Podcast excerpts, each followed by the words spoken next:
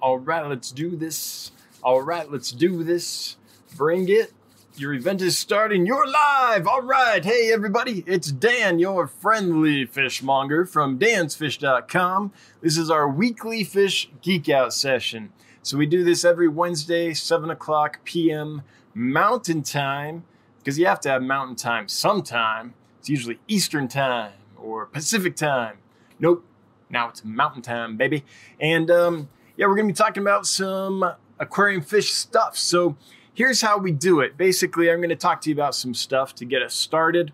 And then if you have any questions or comments about anything related to aquarium fish or keeping fish, breeding fish, shipping fish, selling fish online, importing fish, uh, pretty much anything to do with aquarium fish, then feel free to leave it and I'll get to it and we'll talk about it. Um, in order for me to see your question or comment, if you would kindly make it at Dan's Fish, that's the at symbol, then just start typing Dan's Fish. It'll populate. You'll see Dan's Fish appear in a little box, select it, and then type your comment. And that way I'll see it and I'll be able to jump right to it, like Reels did. No, I was 19th, says Real, and I see that because he made it at Dan's Fish. So that's how we do it here. Um, have some cool stuff to tell you about today. I am excited about the fish I got in this week, and I'm looking forward to what's coming in next week. At least I hope is coming in next week. So uh, I can't wait to tell you all about that. Also, some fish that I've been um, trying to get ready to sell for a long time, but have had a lot of problems. Uh, some of those are finally getting ready to go. So I'm excited to tell you about that as well. Um, yeah, so with that, let me say hi to some folks. Angela Turner, who was first. That's what happens when you're 42 minutes early. Hot on her heels was Reels Tanks. Hey, y'all. Hope Fry NATO is going well, Reel. I saw uh, Michael Wilson, saw Bathy Phila, and Robert P. Hey, everybody. John Deerer. Uh, glad the swordtails are doing well. By the way, anyone that's thinking of getting the uh, cauliflower hi-fin red-eyed red albino swordtails, what a mouthful. Be aware they are jumpers, so have a lid and keep the lid shut, keep it tight, because for some reason, unlike almost any other swordtail I've had, these guys like to jump. So, but John, I'm glad yours are doing well. And uh, Glenn Norton, hey, good to see you. Lumpy Dog, hey, Lumpy, glad you made it and Bob Kaler. All right, we got our two mods here, keeping stuff down.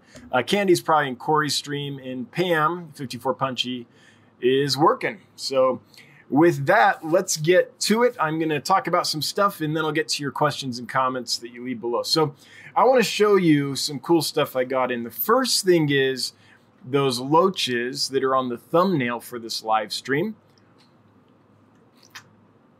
And they actually look pretty much like that. They're an an almost maybe a black or really close to black with bright gold lines. Now, I bought those on a total gamble. They they were called gold line pandas. I was like, well, not quite sure what that is, but I could tell from the supplier and from um, the location that they were coming from that they were probably some kind of panda loach. So what they appear to be is either very closely related to the panda loach or the same species as the panda loach, just a different location or color variation of them. I've never seen this fish before. This is a first for me. I've seen the panda loach and they're awesome, but that's pretty much, as you know, a, a black and white kind of spotted loach, big bold blotches of black and white. This is like a black and gold with the lines on it. So I was thrilled when they arrived and they were that awesome looking, cool fish. So the care for them, I assume, is going to be the same as a panda loach. Um, cooler temperatures if you can. I wouldn't go higher than, say, I don't know, 75 or so. Or if you do go higher, you got to have a lot of oxygen going in the water and but you know cooler is better and they're a grazer so they're going to want to graze on algae and aufwuchs and all, all that other stuff off the surfaces kind of like a hill stream loach in a way or a stiphodon goby or something like that they kind of have that kind of thing going on. So that's how I'm going to keep them. But again, I'm not sure if they're the same species and just a different population, perhaps, or if they're a new species, but I think closely related. But yeah, when those came, I was so glad because sometimes I make these gambles and I order something and I'm like, I think this is probably this, but I'm not 100% sure because the names suppliers use are sometimes really funny. And sometimes stuff comes in and I'm like, oh man, that's not what I wanted at all. so I was glad when these showed up. There's another cool fish I got in that I don't have a picture of for you because I can't find it online. It's called a what what is it? Let me just double check. Yeah, it's called the blue belly goby. And I'm familiar with the blue belly goby from like Indonesia or maybe it's Malaysia. I don't know exactly where, but that part of the, the world. These are different. These come from China. And I can't find any information on them. I'm not sure exactly what they are.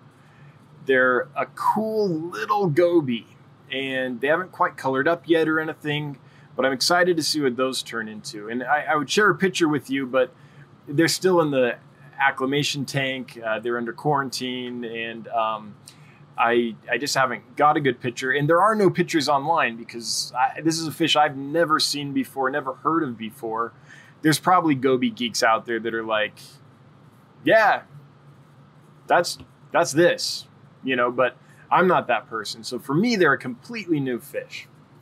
So I'm really excited to see what those end up being. Um, apart from that, let me go over the list with you. So got some of these in. Uh, Pseudomugil signifer, a beautiful little blue eye rainbow fish. Like these guys a lot. They came in, haven't lost a one. They're looking great. I'm really excited about this next one. This is a, a Pelvicachromis, and I think that it's Humilis. I think it's this guy that came in. So these came out of West Africa, came out of, I believe they were Nigeria. I'd have to check the country again.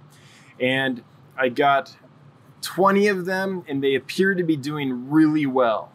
So I, I'm gonna, once they settle in and color up, then I'll be posting a video to some, you know, true uh, Pelvicachromis nerds, experts for some uh, confirmation on the identification. But I'm pretty sure that they're Pelvicachromis humilis, which is which is cool.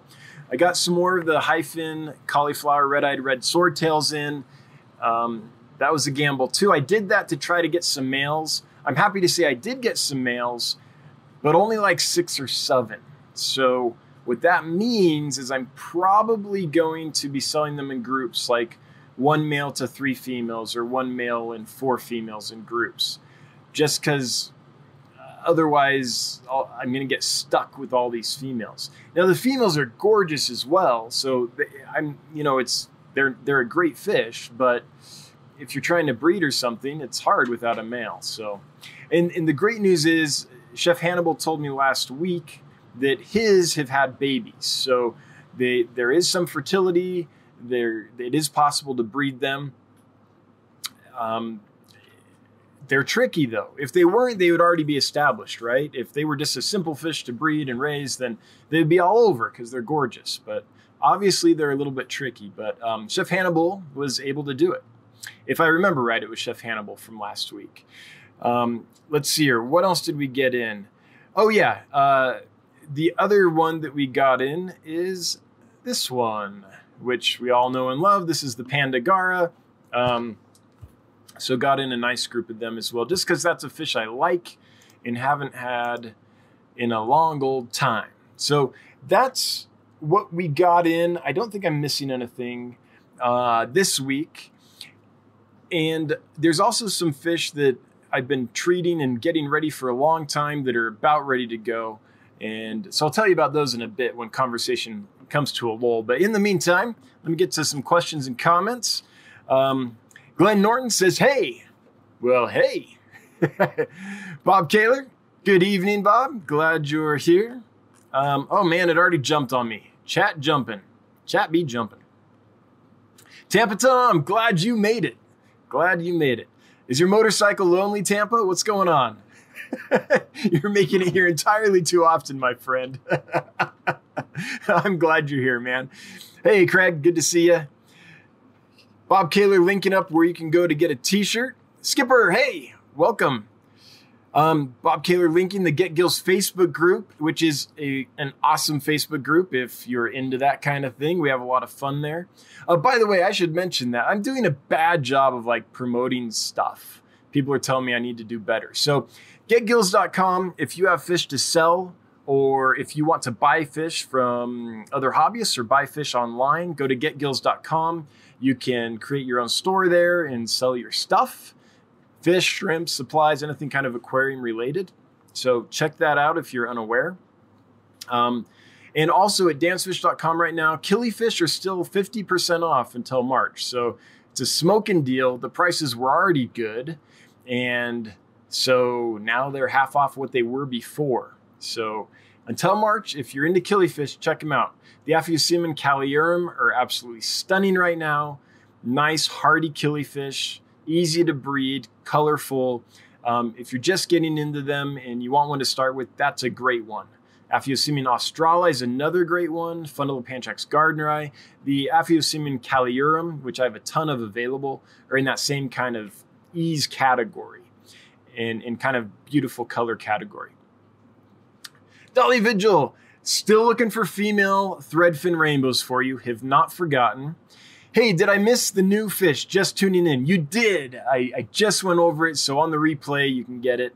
Um, but yeah, some cool stuff. Some really cool stuff. Some stuff that I don't know. I don't know if any, I don't know if they're even around. Like, I might be the only one that even has some of these, as far as I know, because I've never seen them or heard of them before. So that's pretty exciting for me. Skipper's Aquariums. Dan's Fish, are you going to have to breed the swordtail? So I wanted to, I've decided not to.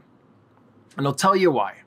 There's so many people that are wanting them that I feel like if I distribute them, some folks are really capable breeders and they're going to be able to breed those um, and take care of that. So I would like to, but my tank space is really limited. I know I have a really kind of large, you know, fish room um, technically, it's a store. It's a licensed retail store, and people do come in and like buy fish and stuff. But um, the issue is that it takes me three to five tanks to really breed any given species in enough quantity to, to be meaningful.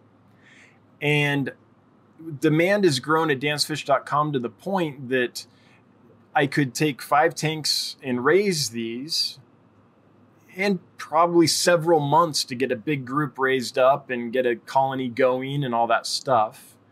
Or I can use those tanks, bring fish in, get them all healthy and stuff, and send them back out. And so think of it like a restaurant in, in this kind of fish business. In a restaurant, let's say you have a restaurant and there's 10 tables, just little, little restaurant, hole in the wall, right? Say it's the lunch rush.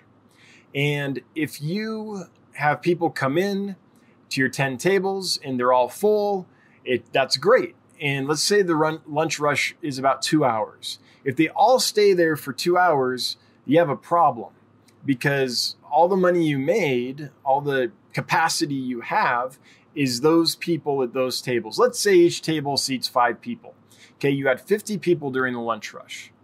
Let's say each person paid, I don't know, 10 bucks. You made 500 bucks. I know this isn't real economics, but okay, that's this is the example, right? Okay. Let's say though 50 people came in, the 10 tables were full, they ate, they left, you cleaned the tables. 50 more people came in, they ate, they left. That happened 3 or 4 times. Now you've made, I don't know, a couple thousand dollars. So the economics of kind of the fish selling business um, is a hobbyist. And by the way, I consider myself a hobbyist, but if it's purely as a hobby, it doesn't matter so much. But if you're trying to do this for a living like I am, then I have to flip my tables. So what that means is I can't have five, three to five tanks, probably five. They're a big fish. Um, for months tied up in a breeding project, no matter how much I love the breeding project, when I could be turning those tanks, turning those tables, right? So that's that's what the decision is. It's just it's just an economics business decision. I wish I could breed them. Well, I can breed them. I I want to breed them, but I have to kind of be smart about how I do it um, when I think of it as a business. So what I am not giving up though, because I've been working on it so hard, is the Santa Maria Endler project. So that's one that's near and dear to my heart. And it's going really well. And I'm really encouraged. The batch of fry that is going to tell me whether I can start selling those or not. Um, I've got some color coming in. I can see the males starting to develop, and so far they're looking pretty good. So, um, yeah. So that's uh, that's where we're at with that uh, Skipper's Aquarium. So no, I don't think I will be breeding those. I wish I was because they're awesome, and they're a neat challenge, right? Um, I first saw that fish, I think it was 10 years ago, those red eyed red albino cauliflower swordtails, high fin. Um, and one would think that in 10 years, someone would have cracked the code and we'd have a nice population going and people could get a hold of them. But that's not the case. So the, the, the uh, challenge does tempt me. And if I still had my other job, then I would probably totally do it. But the deal is, I I resigned my professorship at a college uh, back in June, June 21st. It was my birthday present to me, my 40th birthday present to myself. And um, so, if I had that income still, I would totally do it. But the economics don't let me. So that's that's kind of the the thought process and going on in my mind about that. That being said, since I'm not doing it, you should totally do it. Love a dog. Hold the swordtails for a few weeks to ensure all the females are pre-hit. Yeah, I could. Um, but then I'd have a big batch of fry I would have to raise up and stuff. And that would tie up the tanks. But so I'm I'm not gonna do that. I'm probably gonna just uh, distribute them and then maybe folks will have the same luck Chef Hannibal did and be able to get some babies and get a colony going. And so, um, but yeah, I, I hear you, Lumpy. I hear you. And, and that's not a bad strategy because then I could just keep all those fry in kind of one tank. It wouldn't take three to five tanks. Um, so I, I do understand that. I don't know. That's tempting. I guess if anyone does give birth before I sell them, then maybe I'll keep those and raise them up. We'll, we'll leave it to the universe to decide, right? If that happens, great. Um, Michael Wilson, the crib has a new genus. Oh, really? Wallaceochromis humilis. Interesting. That is the first I've heard of that. See, this is why we need Pelvicachromis nerds in our world to tell us about that stuff. Yep, I see that. I just uh, Googled it so that I could remember that later. And that's totally what it's saying. I wonder who Wallace is. You probably know. So, Michael Wilson, who's Wallace? Um, yeah. And so I'll be, I'll be probably maybe Michael sending you a picture video of them uh, once they get kind of settled in, and I can do that. So you can tell me if that indeed is what they are. Uh, you might be one of the Pelvicachromis nerds I rely on for that. Richard Crackle. Hey, hello, welcome. Glad you said hi. The Fish Tank Barn. Well, what's up? For those that haven't been checking them out, the Fish Tank Barn is building kind of a, a facility, I guess you call it, a system, and uh, it's got some neat information up about doing that. So if that's something that you are interested in or you know thinking about doing in the future, um, check it out. Oh wait, I missed a. I'm sorry, I missed a super chat. Let me get to that so I don't leave that hanging. Small fry aquarium fish. How's the pizza in Wyoming? Have one on me. Thanks.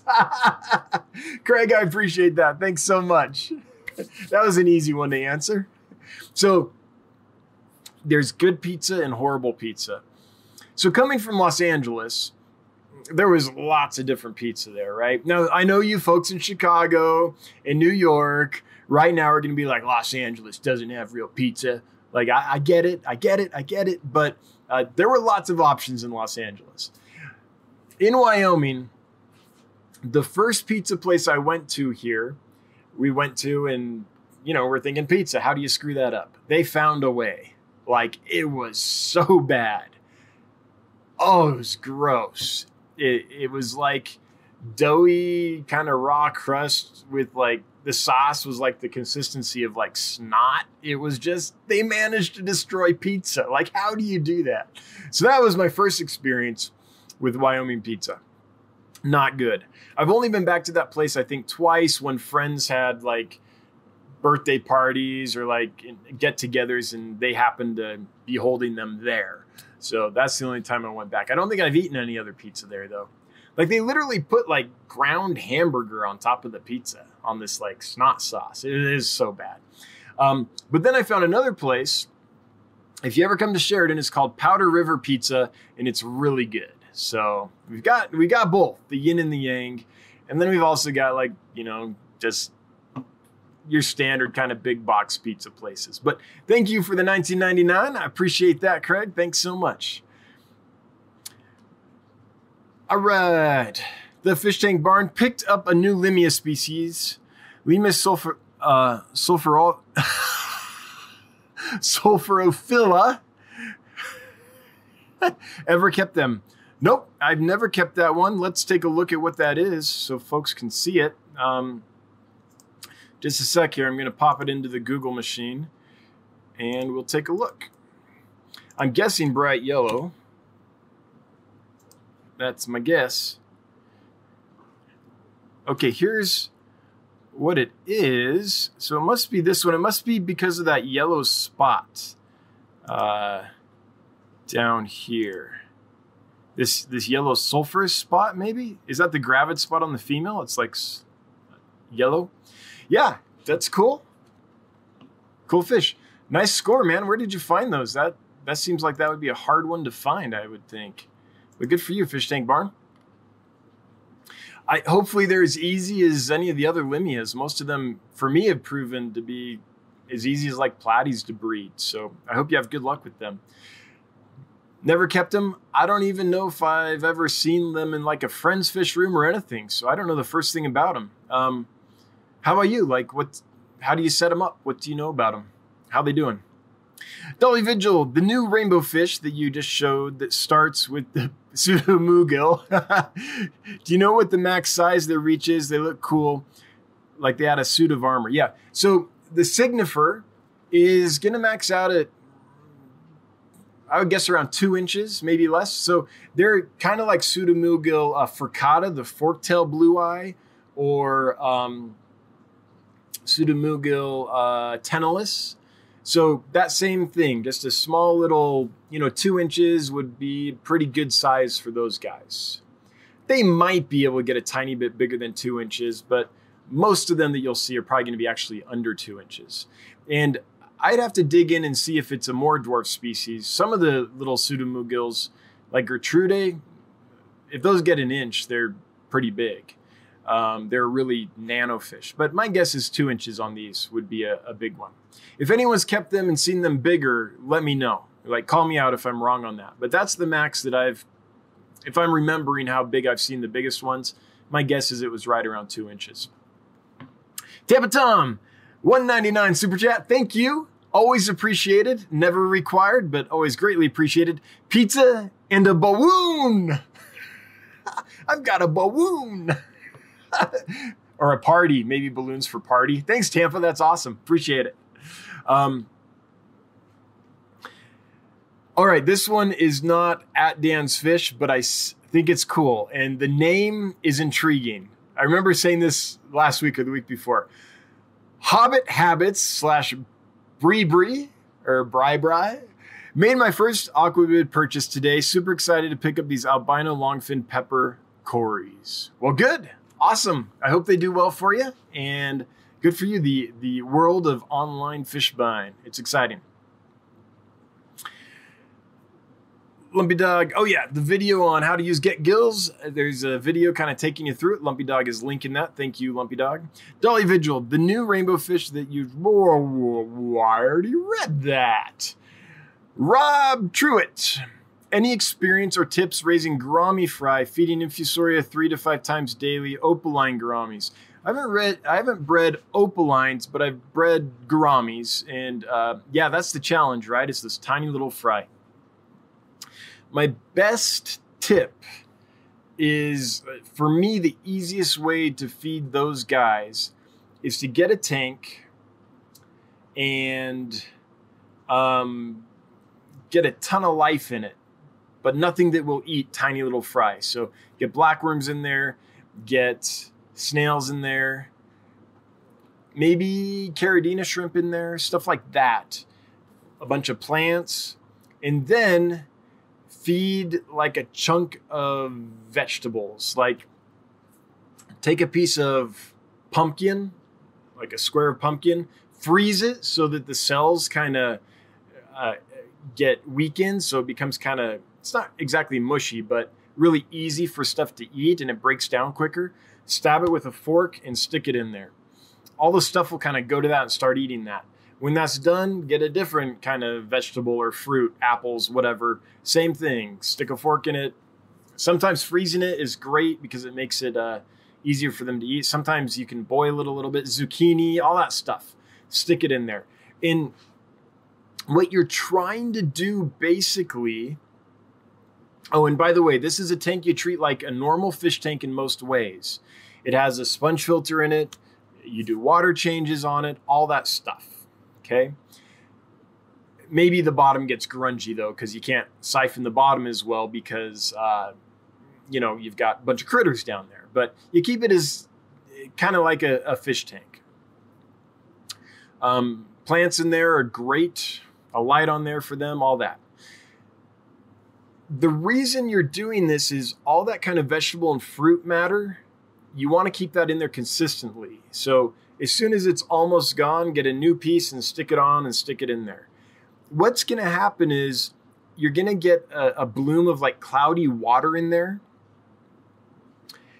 And the key is to keep the system to where you can keep it cloudy but not rancid. And that's what kind of all those little critters do. They help eat that stuff, they keep it in balance. And basically, that white cloudy stuff is bacteria and infusoria. Once you have that, there's two things you can do. You can, um, if you change the water kind of not super frequently, then you can get a really dense cloud in there and you can just scoop water out of that tank and put it into the rearing tank with your gourami fry and just keep that in there so that the gourami fry tank is just a tiny bit cloudy but not like super super cloudy that's a great way to do it the other way you can do it is if the tank isn't uh, super super cloudy you can put the gourami fry right in there and they can just raise up in there so those are the two I think kind of easiest ways to do it. You can do the like sterile little raising container, um, like little plastic shoebox or something or a small aquarium. You can do that, and that does work, but it's a lot more effort, and you won't have as, in my experience, won't have as high a survival rate. So that's what I would do. Either in the rearing tank, dip out the soup and put it in there, or if the soup isn't so thick that that the fry are going to die because they're deprived of oxygen, basically, then you can put the fry right in the soup, uh, that other aquarium.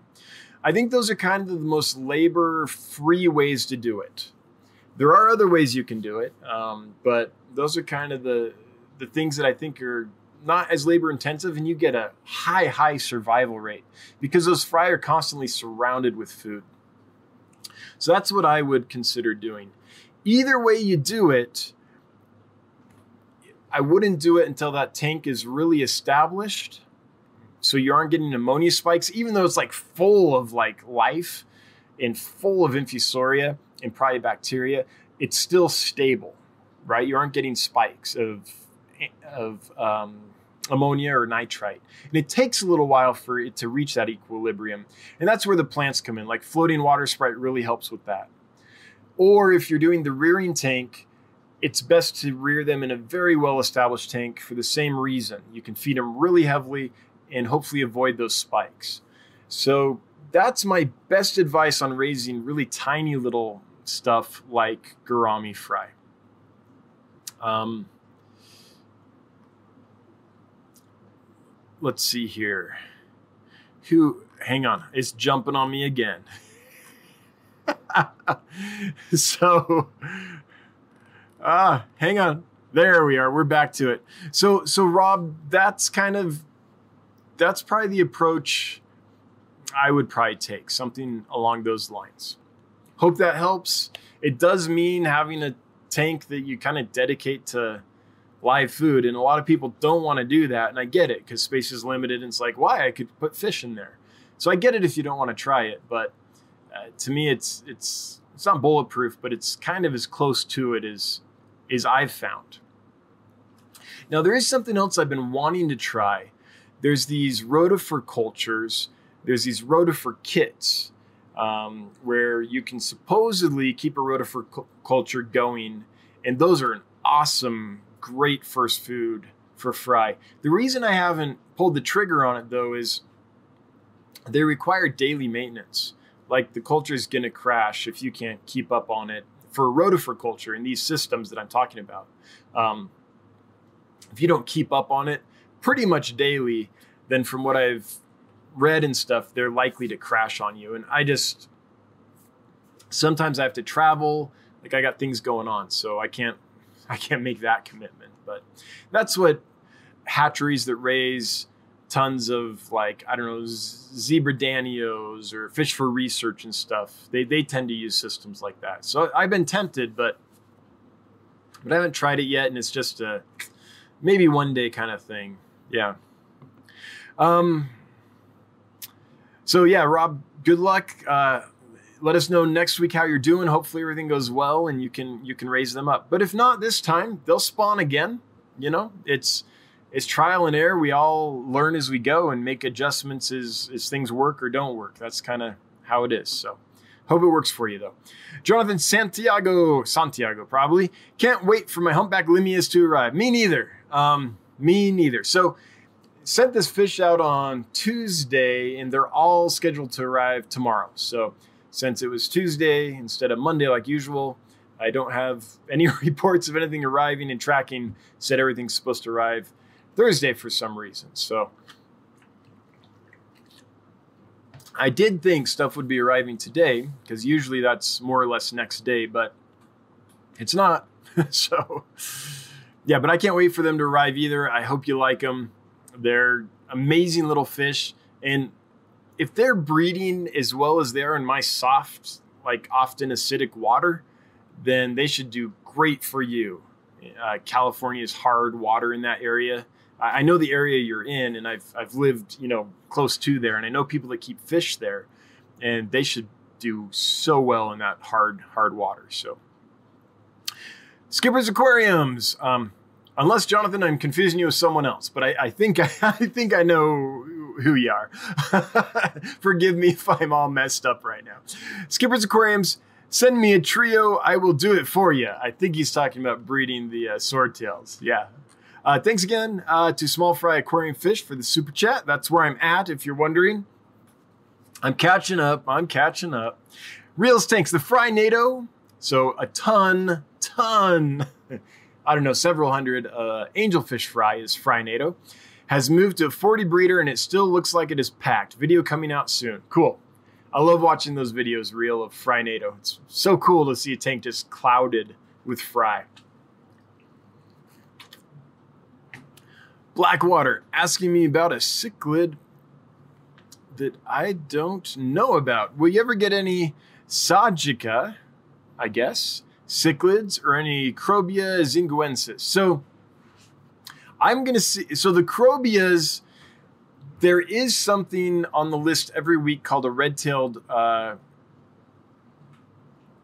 Crobia, and I've done some research, and it looks to me like it's pretty much uh, actually like a kind of Jack Dempsey, like something really closely related to Jack Dempsey. And I, I forget the name of it. I, I knew it when I was researching them. And so I decided not to get them in. Um, so Krobia for me, that specific one, Xinguensis, is not something that I've ever seen available. Um, actually, I take that back. From the suppliers that I normally purchase from, never seen available. They're probably available from some others, but there are some suppliers I just almost never purchase from because um, the sheer massive volume required to do that import. These are imports instead of like agents bringing stuff in for me or transshippers or wholesalers. Um, it's just not something I can handle right now. But let's see what this is. So let's see, is this the T-bar cichlid? Oh, yeah, yeah, yeah. I'm familiar with this fish. So these are what we're talking about. I believe blackwater. So um, not a fish that I know a ton about, but I believe T-bar cichlids are, are that's what the lists call them, or something that that I could I could do. Um, I haven't looked into that fish specifically. Um, let me know how big they get. If they don't get too big, and let me know if they're kind of are they peaceful or are they like super aggressive. If they don't get too big, and if they're peaceful enough that I can keep a big colony in one tank, um, then that's a fish that I would maybe consider getting in. It's sure a beautiful looking fish, but yeah, I don't. I've never done any research on it, so not one I've ever tried to get in. Slippery Fish Aquatics. Can't wait for the killifish. Me neither. They're they're looking amazing. If you didn't see it yet, I, I just put out a video. I caught a couple males sparring, and that's up on YouTube. It's a short video. Um, they were sparring, got the camera, got a few seconds of footage, and then of course they noticed the camera and just like stopped. So, but it kind of shows you what they look like now. They've they've really colored up. They've come into their own, and they're stunning right now. They're just beautiful. So I can't wait for you to get them either. Uh, for those that don't know, that's Aphyosemion calliurum uh, from Ogun, which is just an awesome, hardy, great little killifish. The Fish Tank Barn found it at a local auction. Cool. Well, enjoy those limias. I hope you breed them. What is it? sulphurophila, I think, something like that. Hope they do well for you. Alrighty, Lummy Dog Lincoln uh, tutorial to the Vet Get Gills video. The vet, I said vet bills. I have vet bills too. That's no fun. Uh, my one of my cats developed uh, urine crystals, so now we're on that special CD science diet, eighty bucks a bag kind of food. It's kind of crazy, but yeah. Vet bills, I know them well. The fish tank barn, I have the limias set up in a 10 gallon tank. What I have found so far from the seller and the internet is that they are easy to breed like the others. Cool. So I'd imagine, uh, you know, uh, 70s to low 80s and hard water if you got it, and some plants, and maybe you can get them going like the others. Have the others spawned for you? I can't remember. I think in the videos I've seen that, that the uh, nigrofasciata and the um, perugiae have bred for you, right? I, I would imagine the setup's pretty much the same. Aquascaping 101. Dan, I miss those white cheek gobies.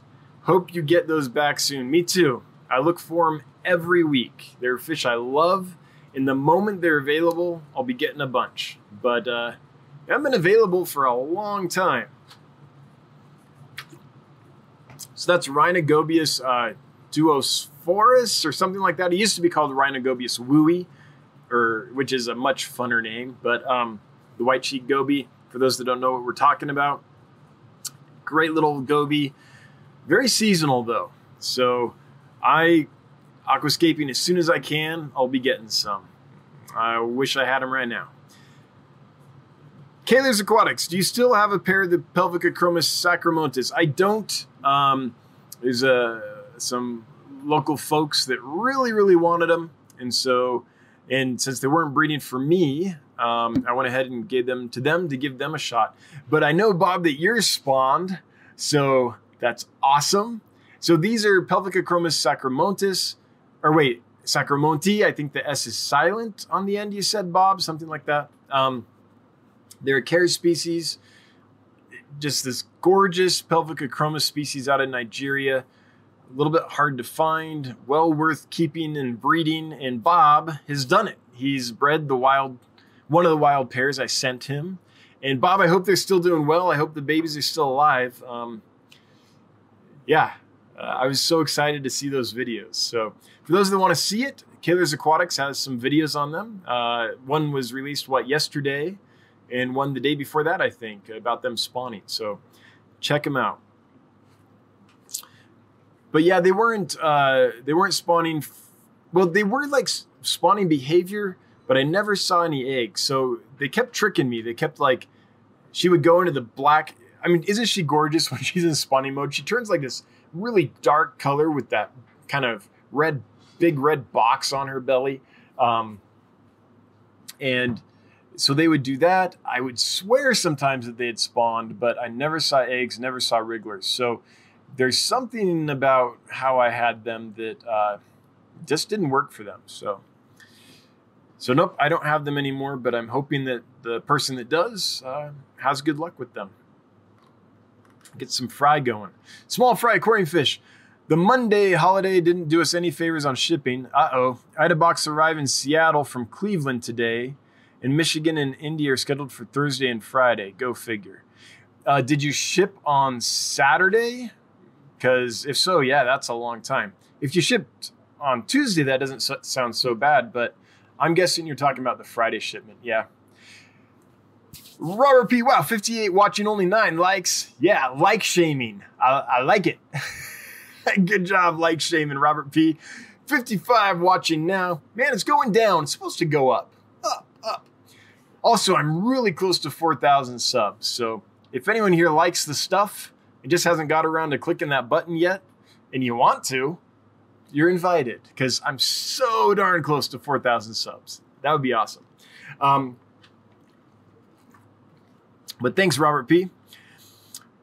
Mr. DDS 1520.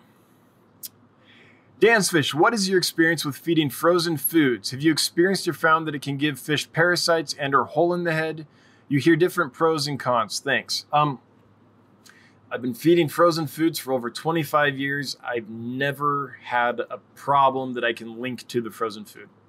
So, uh, nope, I feed it. I think it's better for your fish than a lot of foods. It digests cleaner. There aren't a bunch of fillers in it.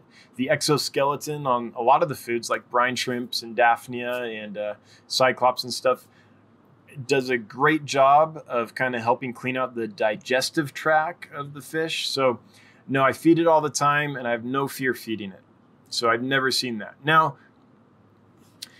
here's what I suspect the problem is with frozen food is that I and I've been thinking about making a video on this for a long time. Okay. So here's how the average person feeds frozen food. And if you do this, by the way, that's fine if it's working for you. Um, but it can be a problem in some systems. But if you have an aquarium that's set up in a way that it can process all the stuff I'm about to talk about, then it's not a problem. But a lot of people take frozen food and they just literally take it out of the freezer and put it right in the tank. And here's what's happening. If you take that food and instead of putting it right in your tank, put it in like a clear container and thaw it first and then stir it up, you're going to see um, how much biological just junk food you're putting into your aquarium when you do that. Okay. Again, if your tank is well established and it's like I do this all the time, it's not a problem, great, it can process through that stuff. But if you just take food and put it right in the tank, just be aware that there's the food the fish eat, and then there's a bunch of fine particles and juice basically that they can't eat that is released into the water column. And I feel like if people do get hole in the head, often that's associated with you know their immune system being compromised because they're stressed because of maybe a dirty aquarium in some cases. And so i feel like eh, maybe instead of the they're eating the food and has a parasite and that's creating the hole in the head to me it's more likely that they're putting a bunch of waste into the tank that the fish aren't eating. And that's maybe creating an environment where the fish succumbs to hole in the head if that makes sense. So what I do is I take my frozen foods, I put them in a, I have this bucket that I use. I put them in there they're thawed. I, I stir it all up, let it settle to the bottom. Then I pour it off, and I do that a few times until the water kind of runs clear. So I'm not adding a bunch of just uh, waste basically into my aquariums. Uh, the food I'm putting in there for the most part is stuff the fish can actually eat. And you see this really strongly with like bloodworms, just like that red hemoglobin, I guess, that is just all in the water column. So when I feed bloodworms, I just rinse them to the point that that water runs clear, and then then I'll feed that. Mysis shrimp, same thing. I would never feed mysis shrimp straight to my fish because there's so much like protein and fat and stuff that is going to get rinsed away if you rinse it out first. And you don't really want that stuff just going into your aquarium. It just makes a big mess. So that's my thoughts on that, uh, Mr. DDS 1520. That uh, I think frozen foods are great. I think if you rinse them before you put them into the tank and clean them out first, or clean, it's not even the stuff in them, just the juice and the stuff that tiny particles and stuff that just creates a mess. Get that off first. Another way you can do it is I also have a food net. So I'll just rinse all the food out and then I'll run it through the net and rinse it out really good. And that is another way to do it. With bloodworms, that doesn't work as well because they have their little, um, they have this surface area grippers, is what I call them. On one end, there's these little mechanisms that allow them to go to the surface and and just stick to the surface tension of the water so they can breathe and hang up there. That the, that sticks in the net really strongly, so it's kind of hard to rinse them out well. Um, although sometimes I do it and then I just take the net full of bloodworms stuck on it and stick that in a tank and let the fish just eat off the net. But yeah, I, to me that's my thoughts about frozen food. I think they're great, but I would never feed frozen food without rinsing them first. Now, a lot of you, I, am sure, do feed without rinsing them. I'm not trying to call anything out. If it works for you, great. But I think it can be a problem when you're just adding a whole bunch of stuff to your tank that your fish can't eat. Why put that load on your aquarium? Skipper's Aquariums. I have tanks that I picked up that used to have reptiles and rats in it. Cool. What is the best way to clean tanks to get them ready for fish? I made a vid. All right. Skipper's got a vid. Check it out. Um, for me, it's hydrogen peroxide you can use bleach. I just don't. I don't like the smell of bleach as much. Hydrogen peroxide is kind of odorless. Hydrogen peroxide also degenerates into water and oxygen. So the waste products of hydrogen peroxide are actually beneficial to fish water and oxygen, H2O and O2. That's it. So that's what I generally prefer. So I would, what I would do is I would scrub out the tank as well as I could. First off, make sure it's actually an aquarium and not a terrarium. Terrariums have very thin glass and they aren't necessarily sealed really well. So they don't, that thin glass isn't thick enough to hold water, right? The, the pressure of the water is going to burst through that. So make sure that if it had reptiles and rats in it, that it's an aquarium, not a terrarium. If it's an aquarium, I scrub it out as well as I could with like just water in a scrubby pad. Um, then I would fill it. If it was a 75 gallon tank, I'd put like a whole container of hydrogen peroxide in there, like the normal brown. What is it? A quart? I'm not sure what it is. Container that you can get for 99 cents at Walmart. I'd put that in there. Um, heck, I'd do that in a 30 gallon. I'd just put a whole thing in there too, and I would let it sit for a few hours. Probably have an air stone in there or a pump in there to kind of circulate it around and then I would empty it out. Rinse it out, fill it up, ready to go. That's how I would do it. I don't think you need to do like any long process. I feel like hydrogen peroxide or bleach, you could use bleach if you don't mind the smell, and you kind of have to rinse that out really carefully and maybe put dechlor in there after you rinse it and all that stuff. But um, yeah, I think hydrogen peroxide will clean stuff out pretty quickly. In fact, that's how I clean my brine shrimp hatcheries when I uh, when they get really kind of gross and um, I need to clean them, or the hatch rate's going to fall off, or they start to smell, or like I get busy or go to have to go to a meeting and don't catch the hatch on time, so it dies off on there and just like rots. You know, hydrogen peroxide is what I use. So I'll fill it with water like I'm hatching, no eggs, just water, put in hydrogen peroxide, bubble it for a few hours, rinse it out, and ready to go. So that's my favorite. I like hydrogen peroxide a lot better than bleach, uh, just because of the smell and the byproducts. Hey, Joseph, good to see you. JH Aquatics, howdy. Skipper's Aquariums. I have tanks that I picked up. Oh, just read that one. the fish tank barn. The other limias that I got from you haven't spawned yet. Really? I just got them in November. Some of them are gravid. Okay, good. So soon. Okay, good. So they're still growing out. And I'm glad they're gravid for you, though. That's good. Bathyphila. In some of your videos, you mentioned using gel foods. What benefit do you find from them? So, when I say gel foods, um, what I really mean is Repashy. That's the one I use. But there might be other brands out there that I'm just not aware of that are kind of the same thing, maybe for different countries and stuff. Here's what I love about Repashy, um, or gel foods in general, but Repashy is the one that I use. First, I can make a batch and it's going to last a week or two. It doesn't seem to like go moldy or rot quickly at all. So I can keep in the fridge and have food for a week, maybe pushing two weeks. If it starts to smell funky or or that or water starts to run out of it, like is breaking down or something, then I throw it away. Um, but or if I make too much, I'll freeze some and use it later. So it's not something I have to make every day, which is nice.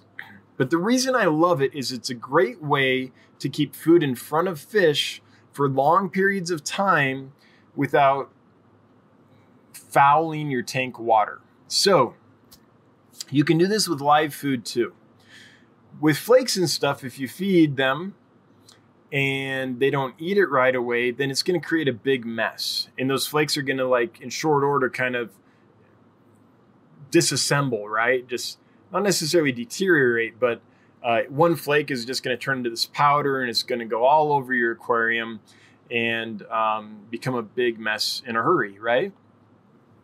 Live food's great because you can put a bunch in there. The fish can eat it since it's alive, it's not dying and decomposing and making a mess. It can stay in there until the fish eat it, which is one reason live food's so great. Repashy is kind of the same as live food. So you put a chunk of Repashy in there. It's going to take many hours before that chunk kind of dissolves in the water and you get all these little particles swimming, uh, floating around. So what you can do is you can put a chunk of Repashy in your tank, and you can go to work, and you can come back in the evening, and any that they haven't eaten, you just remove. So all day long they've had food in front of them. This is wonderful if you have skinny fish that have just been imported that you're trying to fatten up. If you have fish that you're trying to get into spawning conditions, so you want to feed them a lot so the females bulk up with eggs. If you have fry that you're trying to raise up, um, the biggest reason fry die is A, they starve, or B, their water gets contaminated uh, and they get ammonia or nitrites, usually ammonia, really. Um, and Repashy kind of makes that possible. So that's why I love them. Uh, gel foods allow me to keep food in front of fish while minimizing the possibility that they're going to create some kind of like ammonia spike in the aquarium. So you just have to remove any uneaten Repashy before it breaks down. But again, that takes many hours. So that's why I like it. Uh, the spotted head standers that I have right now, there's a lot of fish that are grazers. So a lot of fish don't eat big meals and then they're done. That's like what a big predator does, like a peacock bass or something. But a lot of fish, like spotted head standers, or a lot of the little uh, grazing gobies like the, the stiphodons or, or some of the loaches and stuff they're grazers. They eat small little meals all day long. So with my spotted head standers the reason i'm having success with them is i can put a bunch of repashy in there and they can kind of pick at it all day long at their leisure. They don't have to like eat one big meal or a couple big meals and then and then be okay the rest of the day. That fish is not designed like that and as they settle in and are learning what captive foods are and and you know going through that kind of stressful period of uh, adjusting to captivity and the foods we feed and all that, then Repashy is super helpful because it allows me to keep food in front of them and they can just kind of graze on it. So the Stiphodons love it. Headstanders love it. It's great for fish that can be difficult to feed because they're grazers. So that's that's why I love them. Yeah. Mr. DDS, thanks for the info. Yes, I follow the method you described. I do feed flakes and pellets. Oh, yeah, I do too. But also alternate the second feeding with frozen bloodworms, beef heart, and shrimp to my swords. Thanks. That's awesome. Yeah, good. Um, and the nice thing about the flakes and pellets is they'll have some vegetable matter in them, probably, which helps the swords. Swords do a lot better if they have a good amount of vegetable matter in their diet. And so me too. I don't feed frozen exclusively. I usually feed it, I don't know, maybe once a day, sometimes every other day. Um, flakes and pellets are great because they have vitamins. Uh, they're kind of coated in vitamins. So I use them mainly to make sure the fish are getting the vitamins and minerals. And then I use the frozen foods and the live foods uh, to kind of make sure that they're getting enough protein and stuff.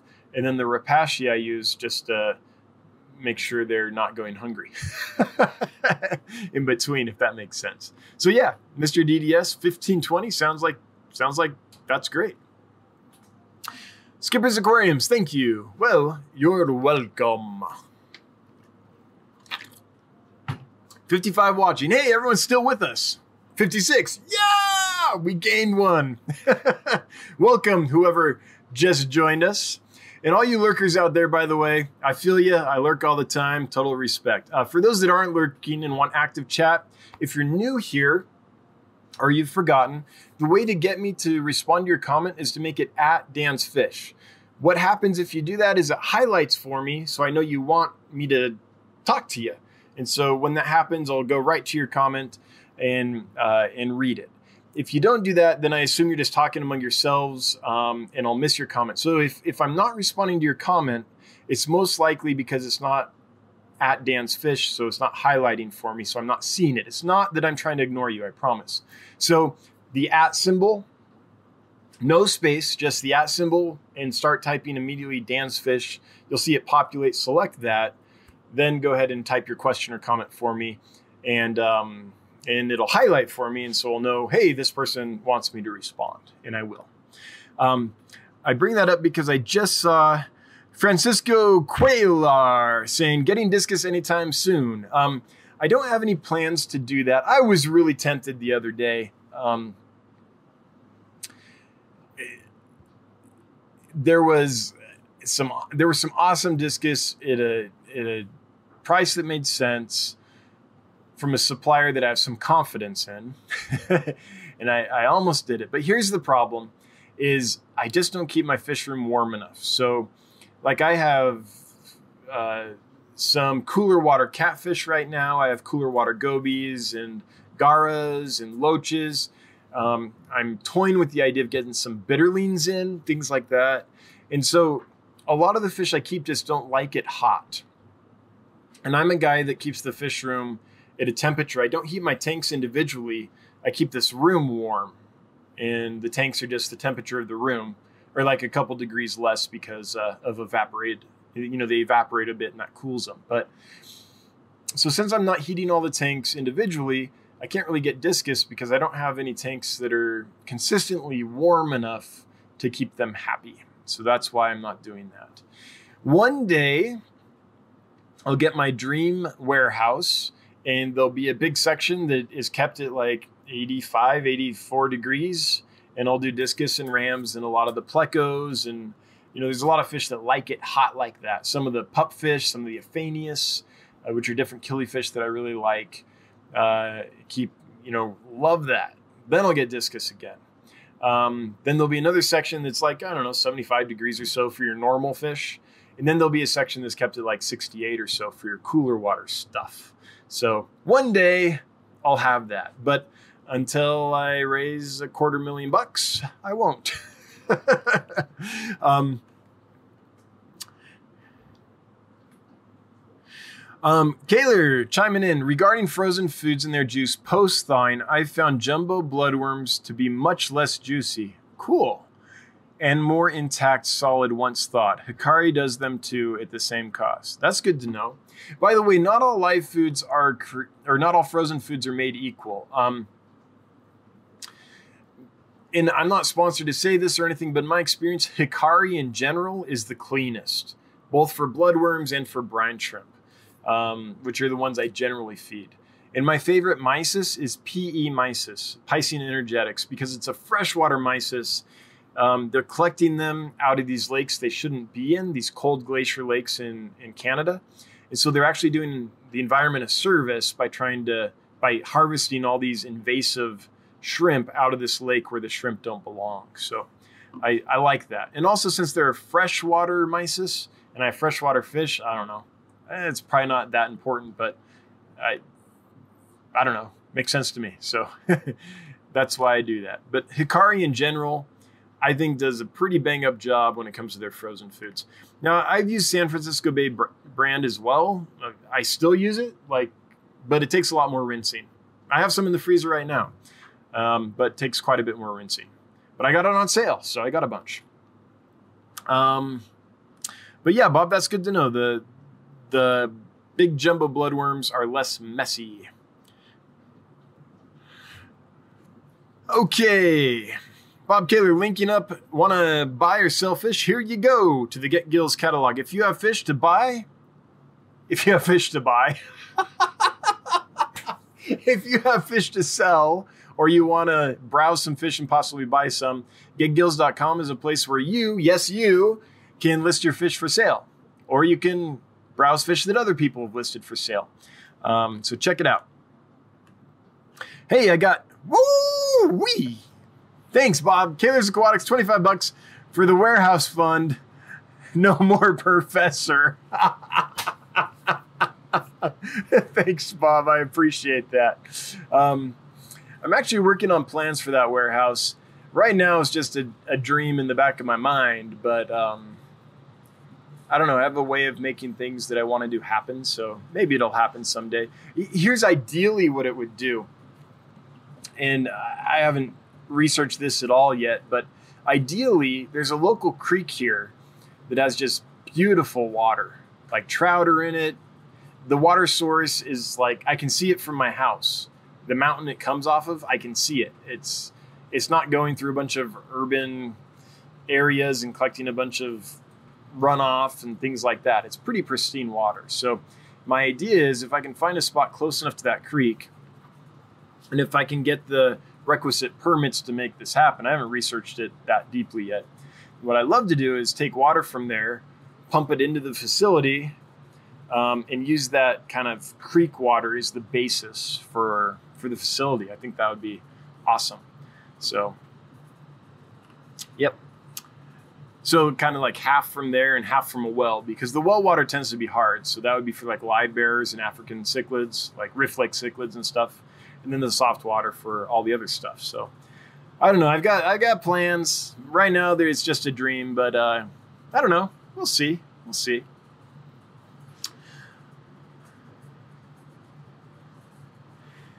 All right. Bob says, Love Repashy. I'm using it now with discus and angel fish. They love to pick at it between feedings. Yeah, it's great for fish like that. Like discus in the wild, they don't eat like massive meals and be done. They kind of pick all day they've done uh, stomach reviews of discus, and almost all of what they eat is detritus. Um, they're just kind of picking at algae and muck and stuff, um, and every now and then they get lucky and find a little organism and, and eat it. They, they very rarely are eating big meaty foods like we tend to feed in the aquarium. So Repashy is great for them because they can kind of graze on it all day long. Yeah, I agree. Let me dog. That's why snails are so awesome for aquariums.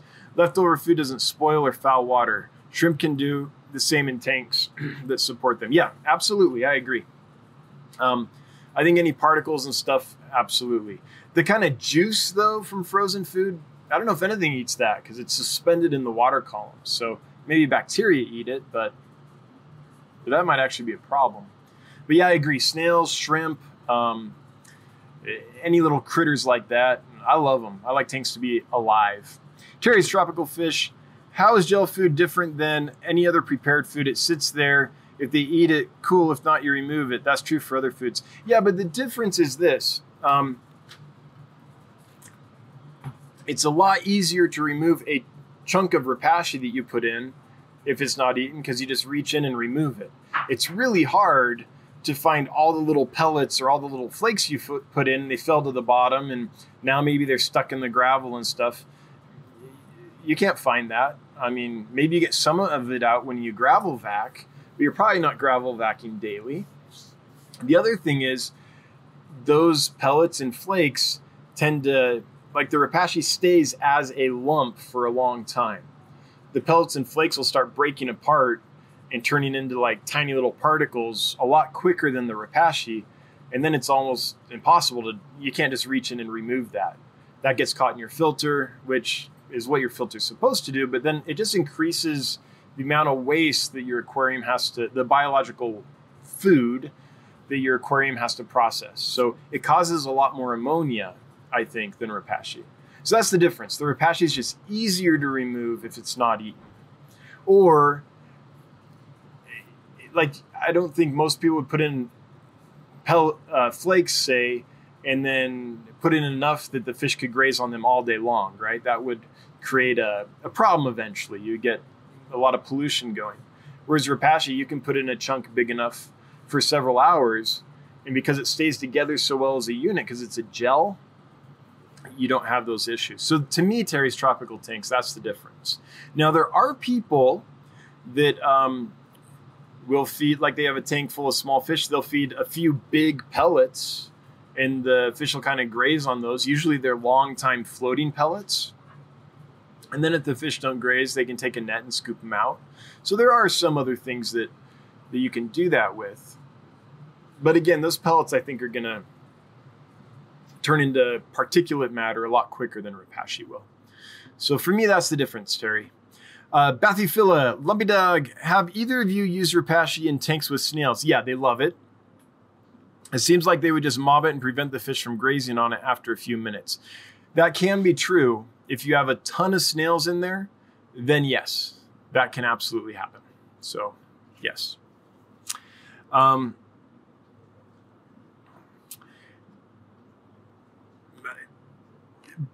but barring that, I mean, if you have just so many snails in there, then yeah, that's going to happen. After 10 minutes or so, the fish aren't going to get any more. At that point, you're just feeding your snails. So I don't generally keep tanks that way. I do have a couple tanks full of snails. They don't have fish in them because I want a bunch of snails for my puffers. In that case, yeah, throw in Repashy or whatever. You know, snails will eat it all. But um, if you have so many snails in your tank that they can do that, then yes, that would make the Repashy less effective as a long term food. Michael Wilson, Blue Belly Goby ID. Um, let's see here. Lentipes IKEA. IKEA or something like that. let's see. Is that where's that one from? It just depends. I think that's the one from Singapore or Indonesia. Yeah, I don't think that's the same one. Yeah, that's not. So that is the blue belly goby that I'm familiar with. Um, the one I have now is completely different than that, as far as I can tell. It it originates in China, and it's a very different species, very different patterns. But uh, the reason I'm kind of like saying, as far as I can tell, is because they're still new, they're in quarantine. Gobies can change their color and patterns so much as they settle in or put on spawning dress and stuff that I'm not exactly sure what they're going to look like in a little while. But just the fact that they're from China makes me think that they're not that fish. Unless, like, is there anyone we're here that tells me where it's from? Um, unless that one is from China, but I think that's the Indonesian species. Yeah, that one's from uh, Indonesia. So no, I don't think that's the fish. I think it's a different fish. I can get that fish uh, frequently, like pretty much every week. The blue belly goby from Indonesia is available. Uh, this one from China, it's not very available, and so I was like, well, I'm going to try it while I can get it, and it seems to be a different fish. Um, Yep.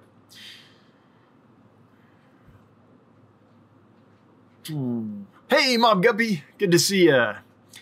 I just reached Bob Kaler's super chat. If folks are wondering where the heck is this guy in the chat, that's where I'm at. 44 Mag Guy 1. I'm getting my new tank this weekend. I'm so excited. Great stream. Hey, that's awesome. What size? What you to do with it? What are the plans, man? What are the plans? Lumpy Dog, new getgills.com idea. Want ads. Yeah, I mean, wish lists are great. So that is that is something to consider um, to get on the list. I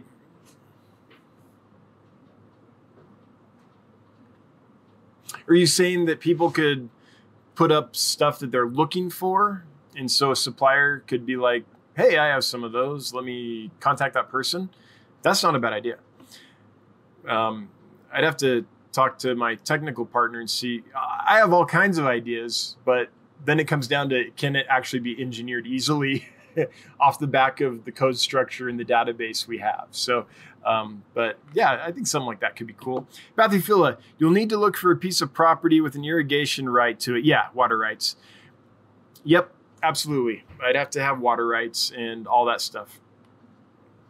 The EPA would have a field day with that. Well, maybe, but there are there are hatcheries here already they just raise like trout and game fish. So I don't know.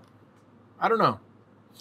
I mean, the, so it's so early. Like I don't know if this is possible or not. But my thought is bring it in, run it through the tanks, then run it through like a, a charcoal system or something to kind of purify it, and then run it back out to the creek. So it's taking water in going through the tanks, being purified, and going right back out. So that's that's kind of how I see it working. But I I haven't done any more than be like, hey, if I could make that work, that would be cool. Like that's that's all that's all we're at. So yeah, the EPA might be like that cannot work. I don't know.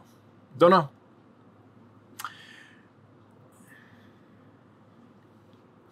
Okay, Attikin. Do you know of any treatment that will eliminate ostracoda copepods from a fish tank? Yes, Dimilin X. This stuff is amazing. Um, and it'll do it. In fact, this is what I use like if I have a tank where a scud population gets out of control. Um, let me just show you this stuff. Dimilin yeah, here you go. This is what I use.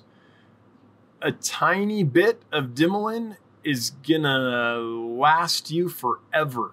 I think it takes a quarter of a teaspoon to treat a hundred gallons. And yeah, so that'll last you forever. What Dimilin does is it prevents the um, organism from shedding properly. So anything with an exoskeleton, like a keratin kind of exoskeleton, will be basically killed by Dimilin because it won't be able to molt properly. That's how it works. So it's great for that kind of stuff. Um, now, just be aware though, it kills anything with an exoskeleton like that. So if you have shrimp like Neocaridina's or Caridinas or anything like that, it's going to wipe them out. So just be aware it'll take care of those too. so, but yeah, it'll it'll work pretty darn quick with a couple treatments, depending on the life cycle and how long the eggs go and stuff. Because it probably doesn't kill them in the egg stage. Um, but yeah, I have really good luck with Dimilin. Like that stuff a lot. Robert P, do you ever try to DIY stuff? Just curious. Yeah, I DIY'd this entire fish room. Like I, I built it. I literally put the floor in, built all the racks, put all the lighting in, installed the water change system myself. Like everything here was DIY. The only thing in here that wasn't really DIY was like, I don't know, the tanks themselves, the sponge filters, you know, some other stuff. But in general, I do. Now, my DIY is a little different though. I, I'm a guy that likes a bare tank with a sponge filter and a box filter. Like, that's it. So I don't get crazy trying to like build my own canister filters or big like uh, I don't know like over tank sumps or you know anything like that. So it's pretty simple DIY stuff, but yeah, I, I like it. In fact, if you go back early on my channel, I made videos of the whole process of building this fish room, and it's pretty much all DIY. So from the floor up, I think I have videos on like drilling the tanks, installing the automatic water change system, the lighting, uh, pretty much all of it. So check it out if you're into that stuff. But yeah, I do. It's the only way to do things affordably if you're doing them at a, a large at a certain scale. Until you get to a really large scale, then it's like, no, you have to hire people because you can't get it done. It's too much work. Wichita, glad you're here. Hello, Wichita. Welcome. Richard Crackle, 53 watching. Hey, we're still doing good.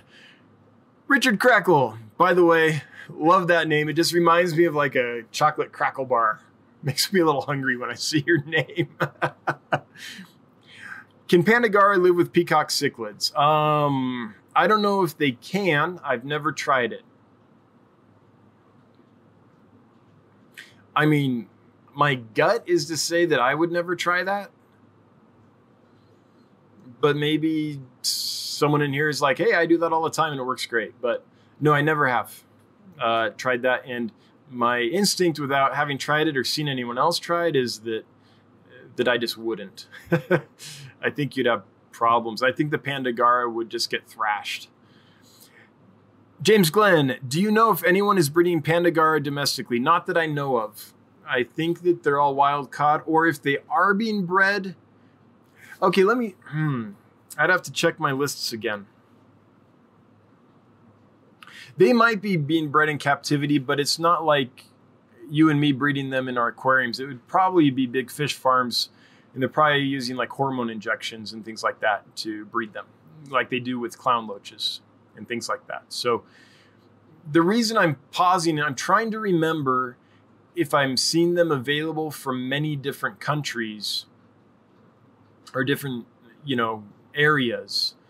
If I am, then it means they're being commercially bred, most likely.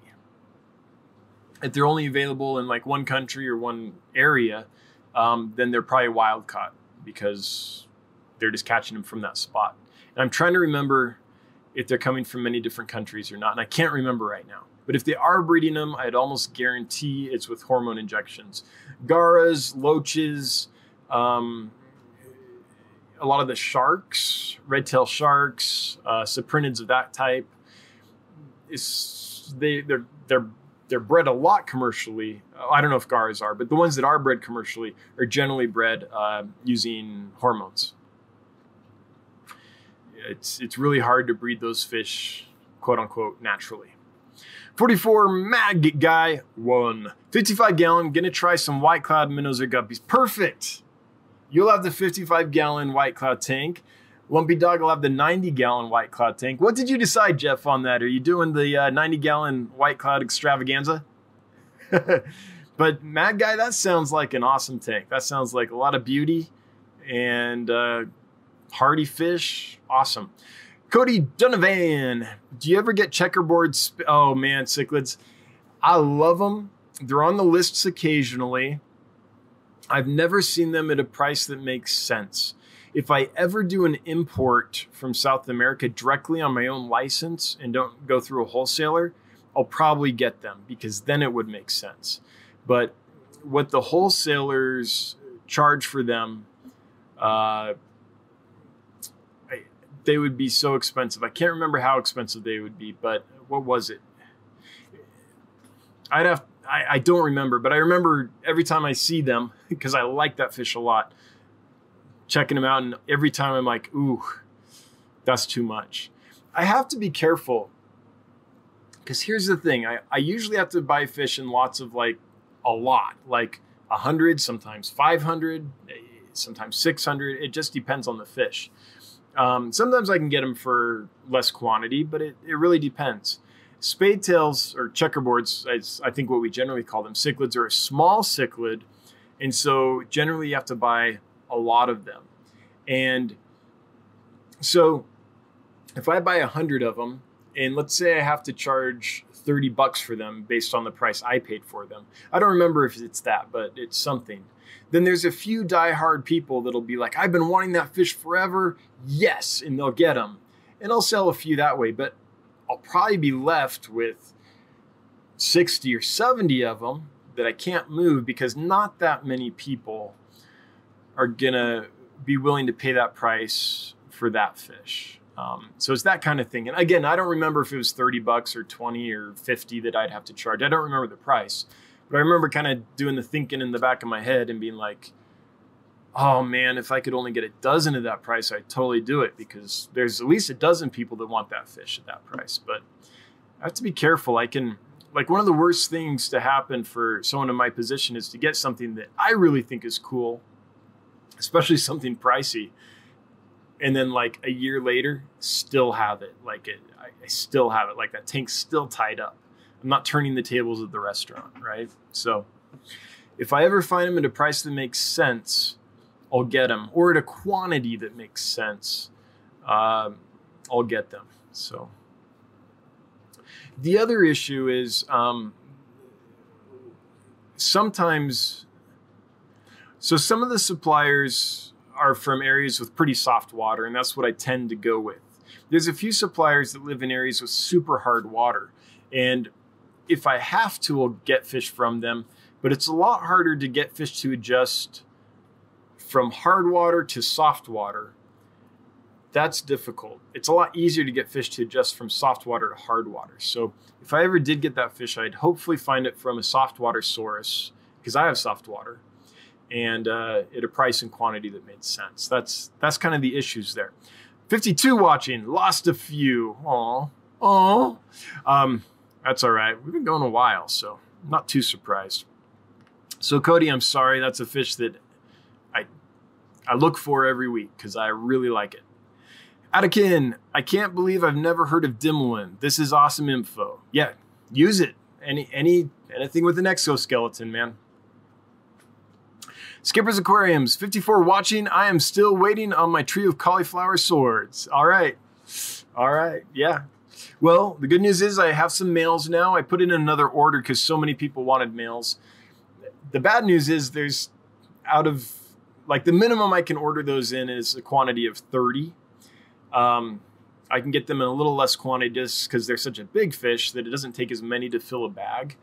But out of that, there were only, I didn't get an accurate count, but it's only a small percentage were males. So we might be talking like six males out of that whole group. So I've got six males out of that 30. Plus, I have all the other females from the previous order. The only reason I did this order was to get some males because the previous order was pretty much like all females. So, yeah. Yeah.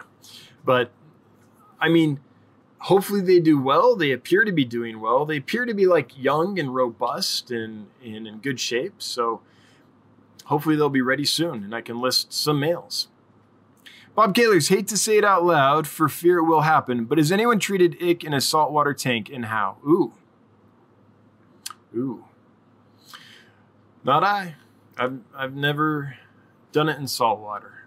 Um, yeah, can't help you with that one, man. Hopefully someone else can.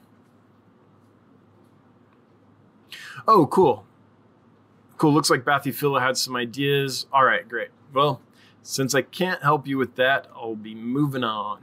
I will be watching JW Aquariums, I have some nice gold barbs that dither from my Fahaka. I'm afraid she is ready to promote them to her menu soon.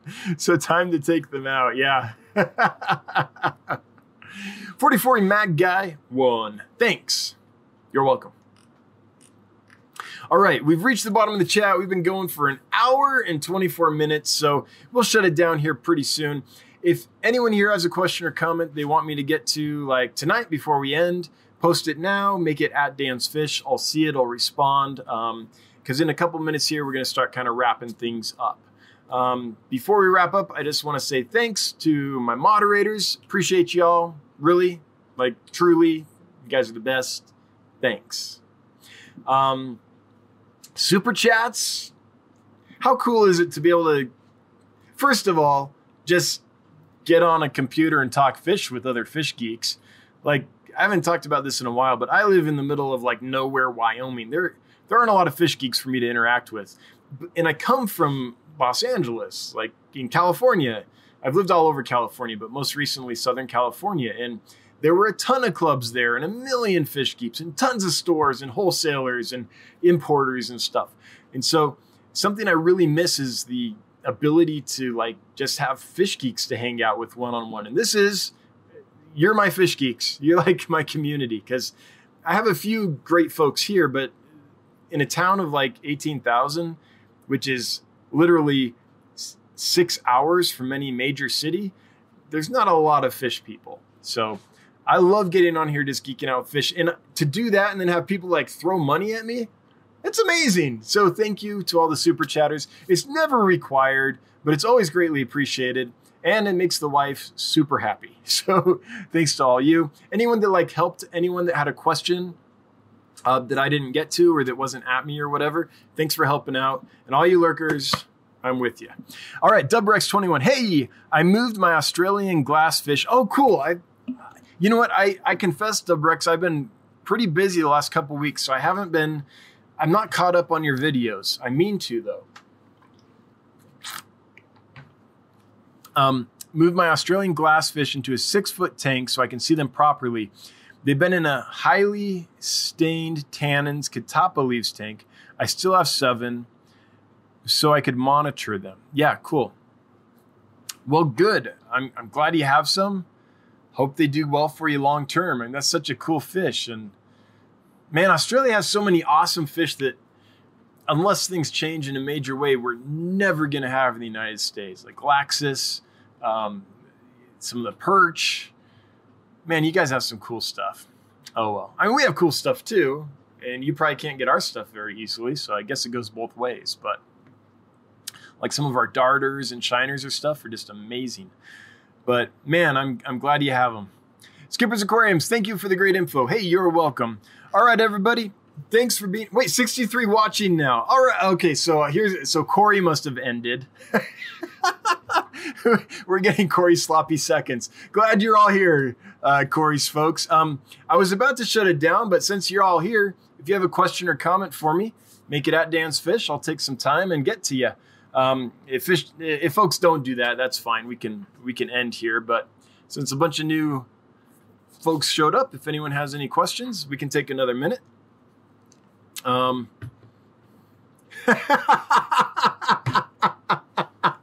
Candy, hey, I'm no sloppy second.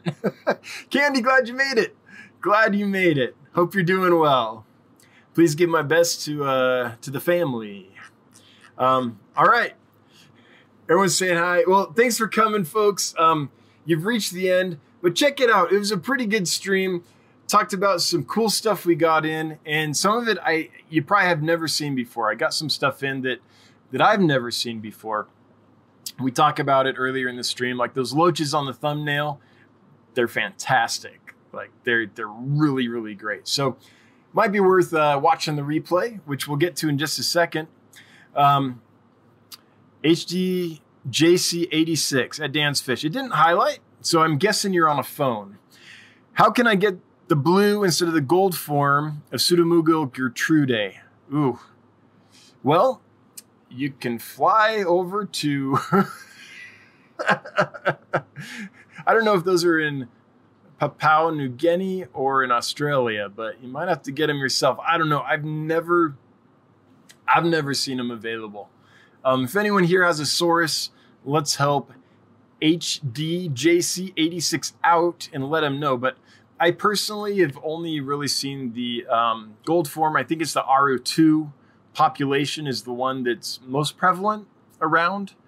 So blue form, I can't help you with. I'm sorry. I wish I could. Bathyphila, aside from Repashy, are there any other ways you found to feed your fry when you can't be around during the day? Yeah, live food live food that'll last. So, believe it or not, baby brine shrimp will last quite a while in fresh water. If you put a squirt of that in in the morning, mid afternoon, in my water at least, they're still alive. So that can that can do it. Same thing with microworms and vinegar eels. Vinegar eels will last a few days in fresh water. So you can do it with Repashy for some fish. Um, some baby fish really won't eat anything but live food though, or won't eat anything but live food at first sometimes. So it just depends on how strong their predator drive is. Some of them, um, are dedicated predators, and it's movement that triggers them. Some are like I don't like Corey's or like I don't know. We're just like browsing through everything and anything that is edible, kind of we swallow. So it just depends. But yeah, live food works. Kaler's Aquatics, you put he will see your comment. Yeah, if you put at Dan's Fish, the at symbol, no space, then start typing Dan's, Dan's Fish. Um, then Devin, I'll see your comment. But let me scroll up and see. Candy is a co-op employee. Dan, can you believe it? That's crazy cool. Okay, so was there a reveal? Um, was there a reveal during the live stream? Did I miss something, Candy? I mean, I I've had an inkling, but um, yeah. Has there been an announcement or something? Aquarium main maniac. Okay, so if you have a question or comment for me, the easiest way to get me to see it and respond is make it at Dan's Fish. So type the at symbol and then start typing Dan's Fish without a space between the at symbol and the Dan's Fish. It'll highlight, select it, and then it'll be something I see and get right too. So if I'm not getting your question or comment, it's just because it's not highlighting for me and I'm not seeing it. But um, let's see here. James Glenn, thanks, Dan. I always enjoy your live stream. Well, thanks for being here. Okay. Hang on, where was it? Do angelfish eat blackworms? asks Aquarium Maniac. Yes, they love them. Be careful though, you don't want to bloat your angelfish. So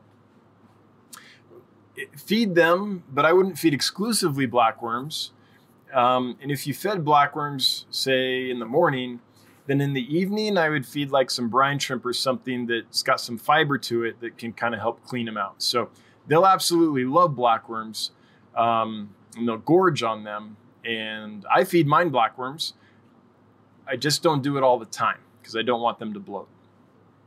That being said, there's probably someone in here that has fed their angelfish nothing but blackworms for like three years and has the biggest, healthiest angelfish ever. But it's just something I worry about. Cichlids23, hey, good to see you. I'll rewatch the beginning, but what was your favorite fish that you got this week? Oh, that's hard. Um, oh man, I got a lot of cool stuff. So I got some um, Acromis humilis, which I just found out is a new genus. It used to be Pelvicachromis humilis. So cool cichlid from West Africa.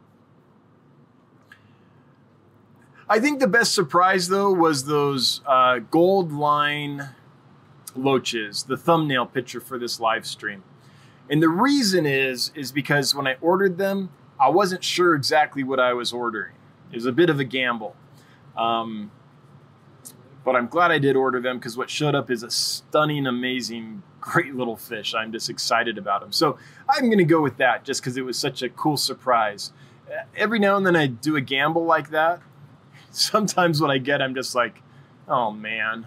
Like the other day, I ordered uh, something called, what was it? Like a yellow panchax or something.